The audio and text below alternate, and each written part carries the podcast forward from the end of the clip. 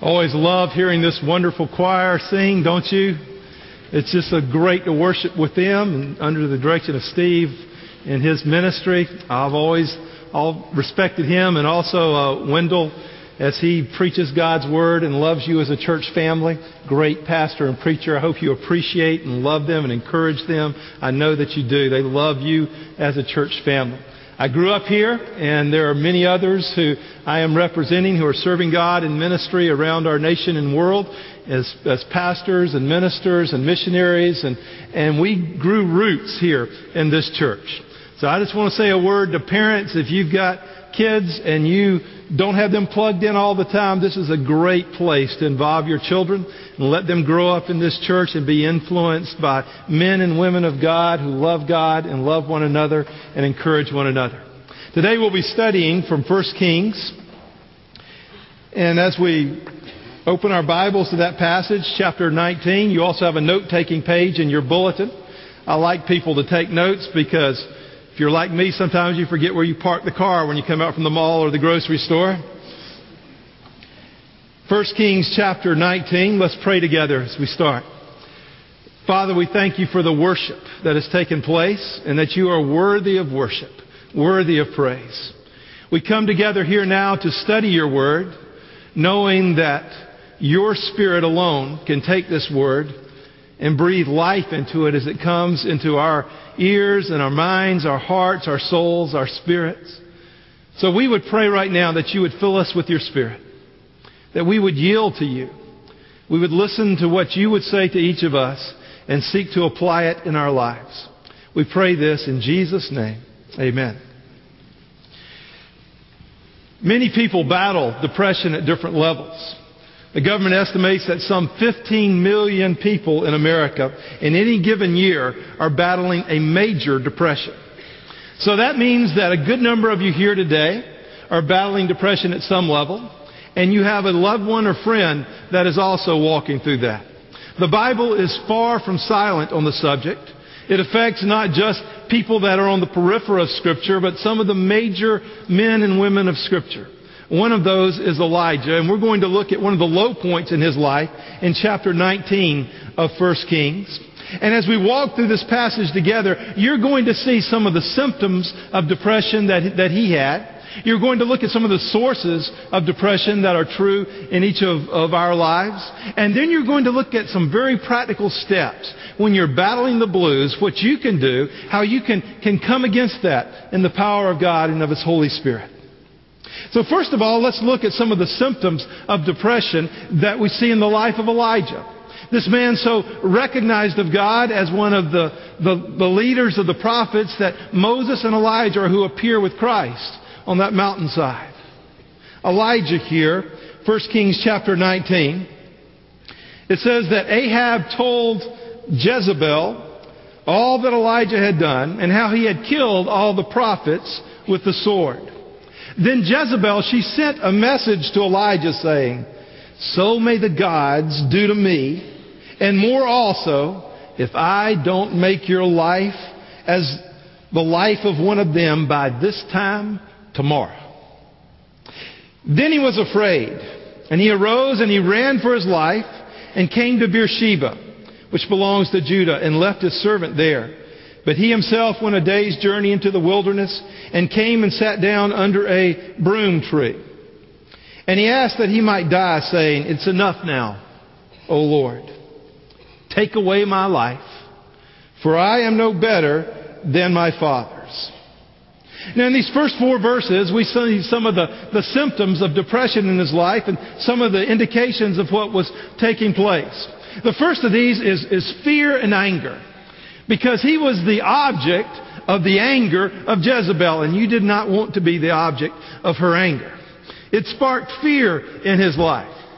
If you want to later today, read chapter 21 of this, and you'll see why he was afraid of this scheming, mean woman the queen who was kind of the power behind the throne.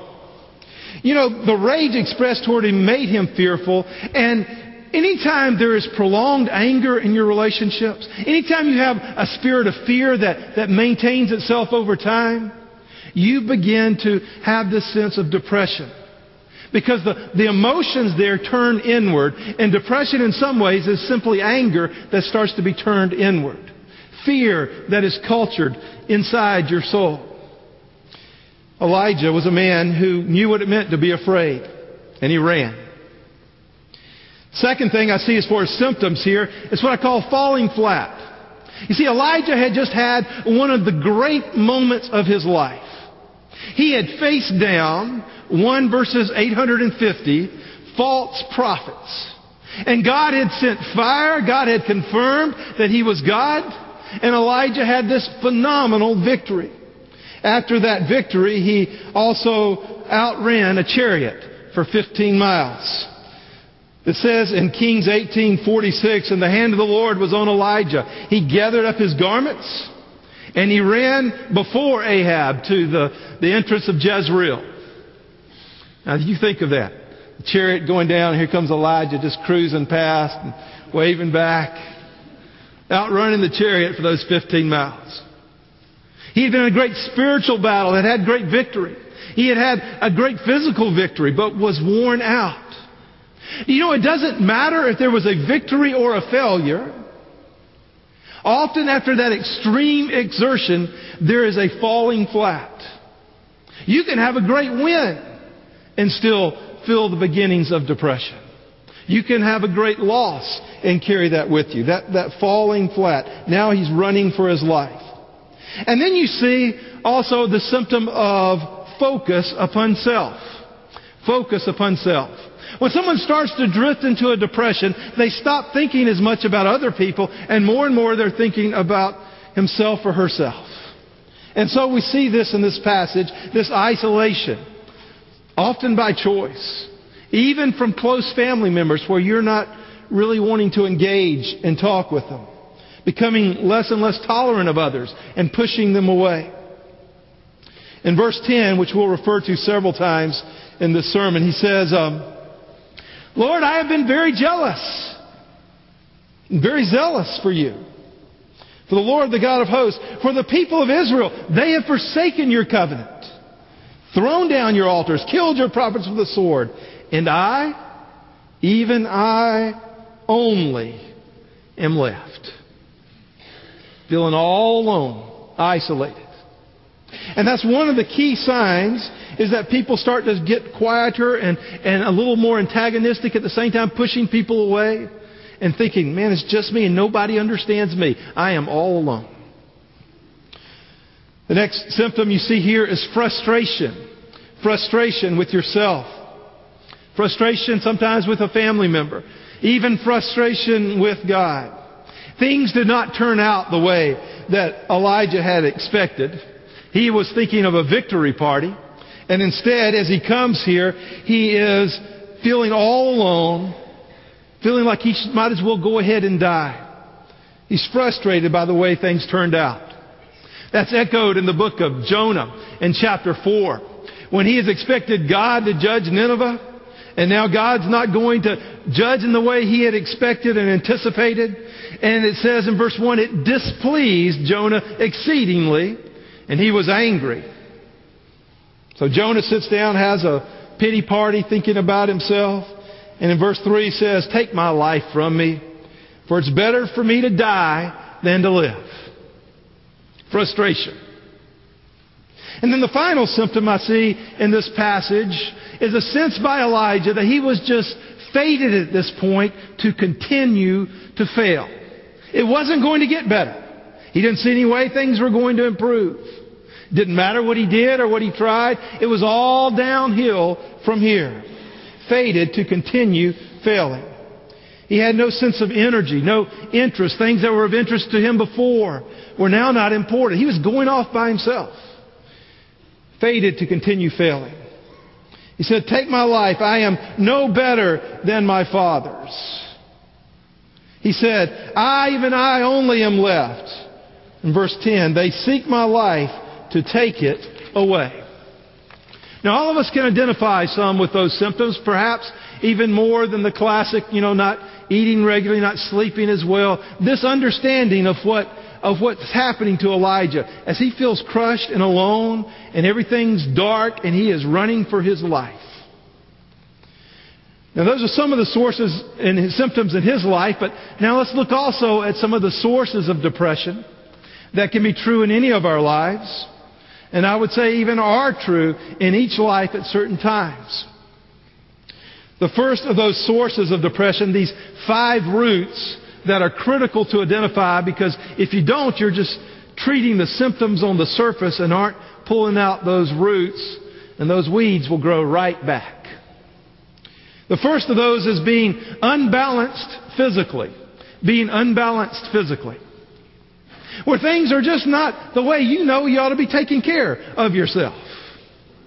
And so you see in this passage what can take place when you don't have enough rest, when, when you're not eating right, when you're not running right. And before I get to this, let, let me uh, just share a very practical note here. That unbalanced physically also can extend to how your brain is working. And I think it's wrong when people take the concept of, of medicine and so forth and don't treat it as a good gift from God. There's not a single medicine that's been invented that wasn't a good gift from God if it's a good medicine. Those are gifts from God. That is God at work. Every good gift comes down from above. And so somehow in the area of, of mental issues or depression, we don't want to think that our brain is actually an organ of our body, that it has neurotransmitters, that it, it has chemicals, and that they can get out of balance. And somehow we think it is less spiritual to take some medicine that might balance those chemicals. You know, if you, someone has diabetes, I know many of you do, is it unspiritual to use insulin to balance the chemicals? From that organ? If you have blood pressure, is it unspiritual to use a medicine God has allowed to be developed to, to lower that blood pressure? It is also not unspiritual to use a God given, God allowed, developed medicine to balance chemicals in the brain. It is part of God's provision for you. Now, beyond that, pray it through. There are many different options. Different things work for different people. I understand all that. Different side effects you've got to be concerned about, but um, don't view it as not trusting God if they need to balance some of the chemical levels. Okay. Unbalanced physically, though, also can apply to, to what you're eating and whether you're walking or not. It reminds me in, in Daniel chapter 1 when, when Daniel said, Listen, let us try and just eat these vegetables for a while and water, and you judge our countenance. See what it's like at that point.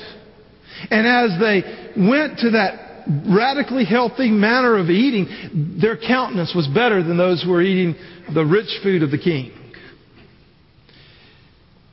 Sometimes when you're going through the blues, the best thing you can do is make yourself not grab a cupcake and uh, comfort foods that you go, this will make me feel better, at least for a minute.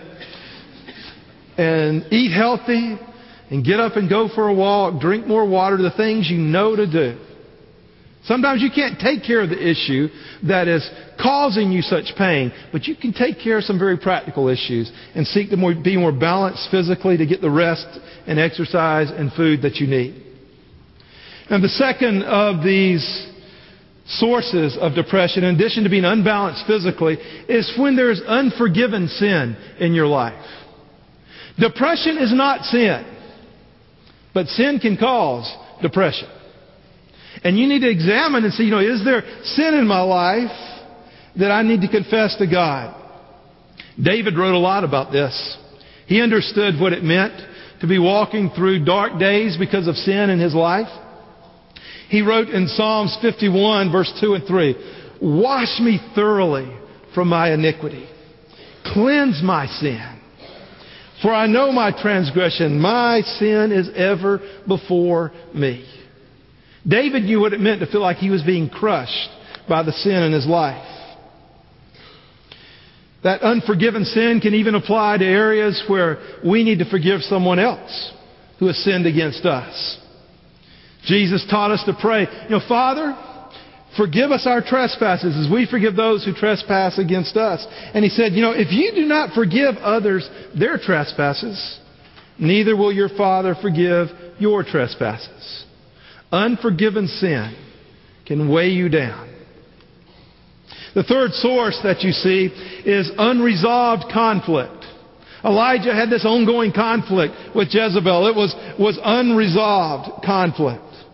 And the Bible speaks to us that when we have conflict with one of our brothers, even if he is the one who sinned against us, that we should go and tell him his fault between you and him alone. If he listens, you have gained a brother. And it talks about us taking the initiative to deal with unresolved conflict. To go to those people and see if you can work it out. As much as it depends upon you. And they may not choose to reconcile. You can't control that. But you can control your side and what you do. So you have unresolved conflict. Some of you right now, you're being eaten up by this relationship when anytime you think of that person, you just get angry again because it's unresolved. Unprocessed loss or grief is the next point. Unprocessed loss or grief.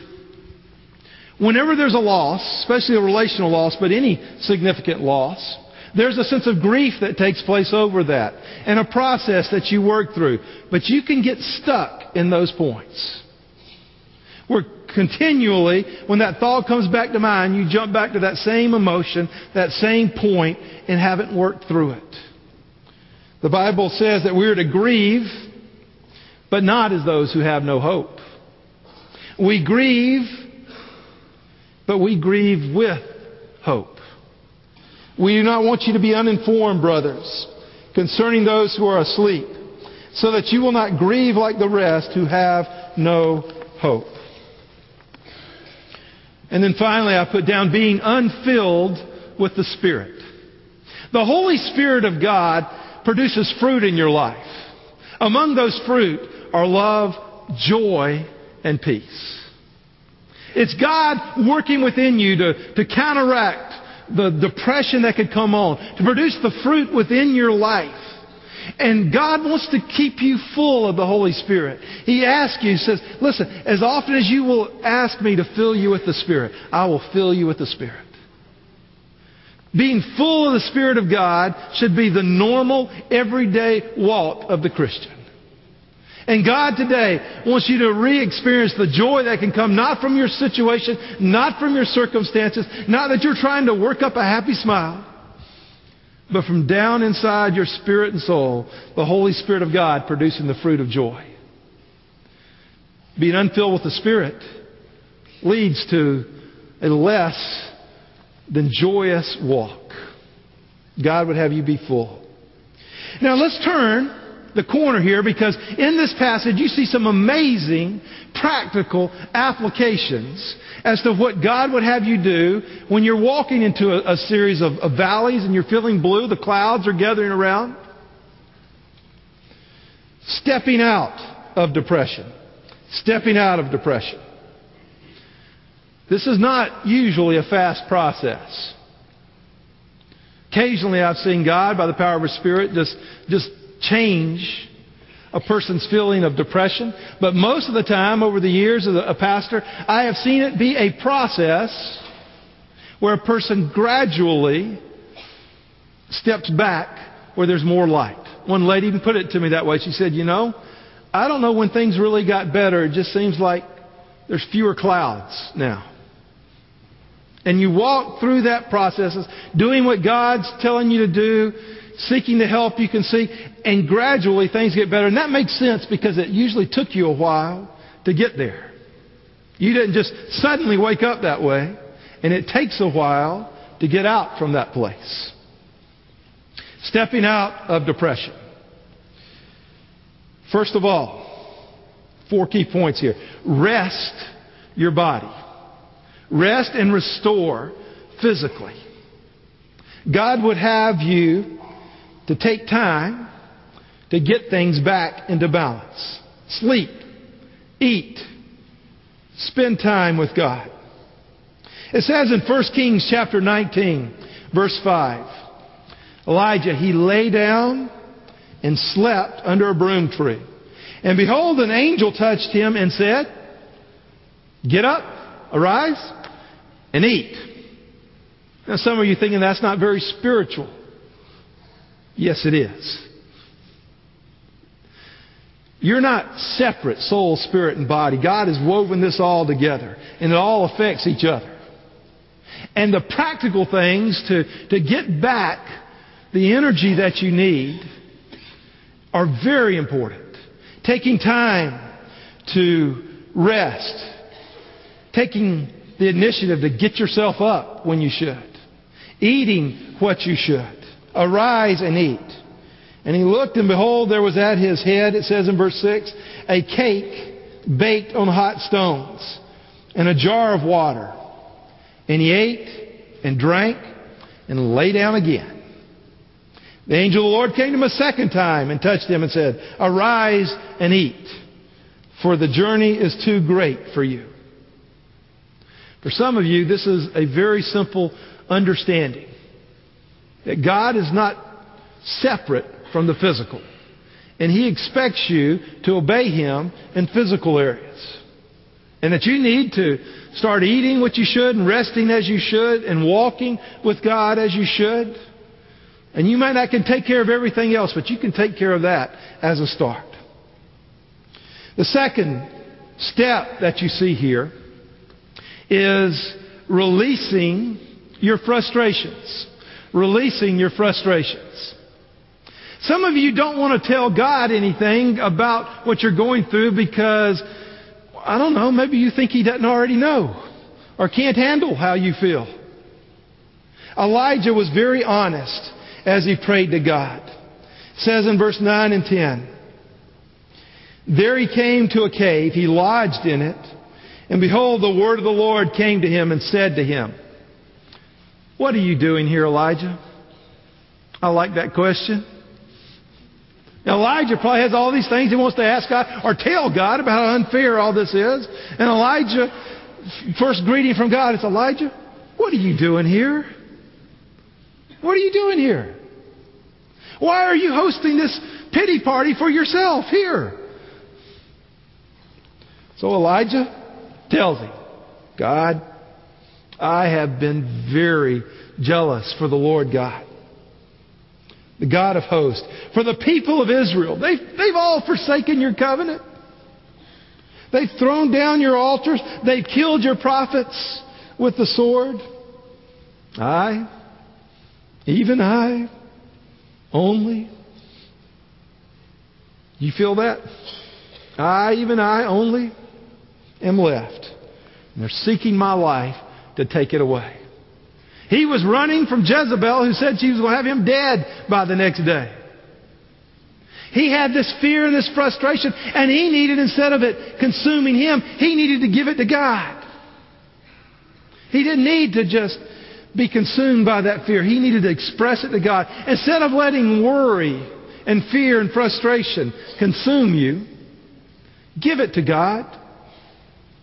You know, one of the things God taught me a year ago was that it's not unspiritual when worry pops back up again. I had thought for a long time that, you know, I've given it to God. I don't need to pick that up again. Something's wrong with me if I worry a second time about that. But the teaching in Scripture is that as often as you worry, whenever those worries come back, you give it to God in intercession with thanksgiving.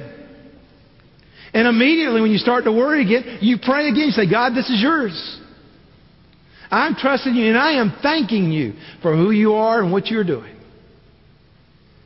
Giving those frustrations to God, releasing them to God. The third step coming out here is to refocus upon God, to refocus on God. You see, your attention has been taken from God to the problem. And that problem area is consuming your thoughts, it's taking up your time, and God would have you to take your eyes off of that and look up to Him and know that He is God. He is sovereign. He is Lord of lords and King of kings. That situation as a surprise to you, it is no surprise to God. That loss that you're walking through and you think, I don't know how I'm going to get past the next year. God says, my grace is for today and it is sufficient. And so God would have you to take your eyes off the problems, and the more you look to Him, the more you will find that He is great and gracious and sufficient for the day. Elijah, verse 11 through 14, this great passage, he says, Go and stand, verse 11, go and stand on the mount before the Lord. And behold, the Lord passed by and a great and strong wind, it tore the mountain and broke in pieces the rocks before the Lord. But the Lord was not in the wind. And after the wind was an earthquake. But the Lord was not in the earthquake. And after the earthquake was a fire. But the Lord was not in the fire. And after the fire, the sound of a low whisper. And when Elijah heard it, he wrapped his face in his cloak and went out and stood at the entrance to the cave. And behold, there came a voice to him and said, What are you doing here, Elijah? Same question, second time. Same answer, basically, from Elijah. God can manifest himself and his voice in many ways. I find when, when you're walking through a tough time, there is no better time to spend more time in God's Word. God will have a word for you. He will speak to you. He will say to you and to your soul, this verse is for you this day. There are passages in the Psalms and in the Proverbs that are so dear during those times to take and read His Word and ask the Spirit of God to show you Himself and His nature. The more you think about the nature of God when you're going through a dark day, the brighter that day becomes. The more you stop and think about His glory and His glorious light, where His light is shining, there is no darkness. The darkness flees. And God would have you to take your attention off all of the busyness and the frustrations. Think about Him. Worship Him. Give Him praise. Refocus upon Him. Then finally, return and reinvest in other people. Now, this is very important. If you stop just with refocusing upon God, pretty soon you're going to lose that focus and shift back to focusing upon yourself and drop back into the dark. But if you take the focus off of yourself and begin to focus upon other people and what God would have you to do in ministry to them, you start feeling better about life. You see God at work through you helping other people. It makes a huge difference. In Elijah's life, after he had heard the voice of God. This is what God said to him in verse 15 and 16. The Lord said to him, Go, return on your way to the wilderness of Damascus, and when you arrive, you shall anoint Hazael to be king over Syria. And Jehu, the son of Nimshi, you shall anoint to be king over Israel. And Elisha, the son of Shaphat, of Abel Meholah, you shall anoint to be prophet in your place. Successor. God said, Elijah, I don't want you just sitting out here on the mountain of God feeling sorry for yourself. Return. Go back. Get to work. And in particular, I want you to pick these men and I want you to anoint them as kings and as a future prophet. And I want you to invest in their lives. And part of the richness of Elijah's life was the investment into the life of Elisha. History tells us that he also reestablished schools of the prophets. And he poured his life into these men and especially into the life of Elijah. And as he did so, God restored his joy and his victory in ministry. God would have you to return and reinvest in people's lives. Now listen, as you, you hear all these points, and we've run through a lot of them, I know that. But as you hear all these points, God does not want you to have to fight this battle on your own. He is a God who will come alongside you and help you, and He is a God who will work through the church to help you. You do not have to fight this battle alone. There are areas some of you need to come and lay down before God at this altar and say, Lord, I need your help in this area. I need to give it to you and pray to you and seek to focus upon you. There are others of you today, and God saying to you, you need a church family to walk with you and encourage you. It's not supposed to be a solo sport. This is a great church that will love you and encourage you.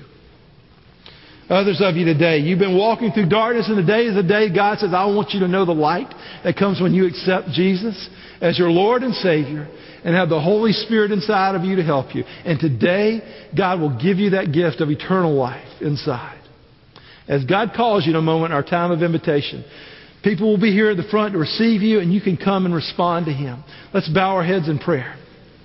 Lord God, in a moment as we stand, we sing a hymn of invitation, we would pray that you would be at work, that we would be yielded to you, and what you tell us to do, we would do. I pray especially, Father, for those you brought here today who need a word of encouragement from your word. Who today is, for whom today is a day that they will turn from wallowing in sorrow and darkness and they're going to reach out and find you are nearby and you'll take them by the hand. Your head bowed. Is the Spirit of God talking to you? Has He spoken a word to you and saying, It's time. It's time to walk with me. To hear my soft whisper and say yes. The Spirit of God is speaking and calling you. In a moment as others stand, we encourage you to come forward, make that decision known, or to come and pray as God would lead you. Spirit, you move. Give glory to your Son Jesus, to the Son Jesus. May we give glory and honor to Him by the decisions we make. We pray in Christ's name. Amen. Let's stand together. Spirit's calling, you respond. Don't stay there. Don't stay in sadness. Step forward.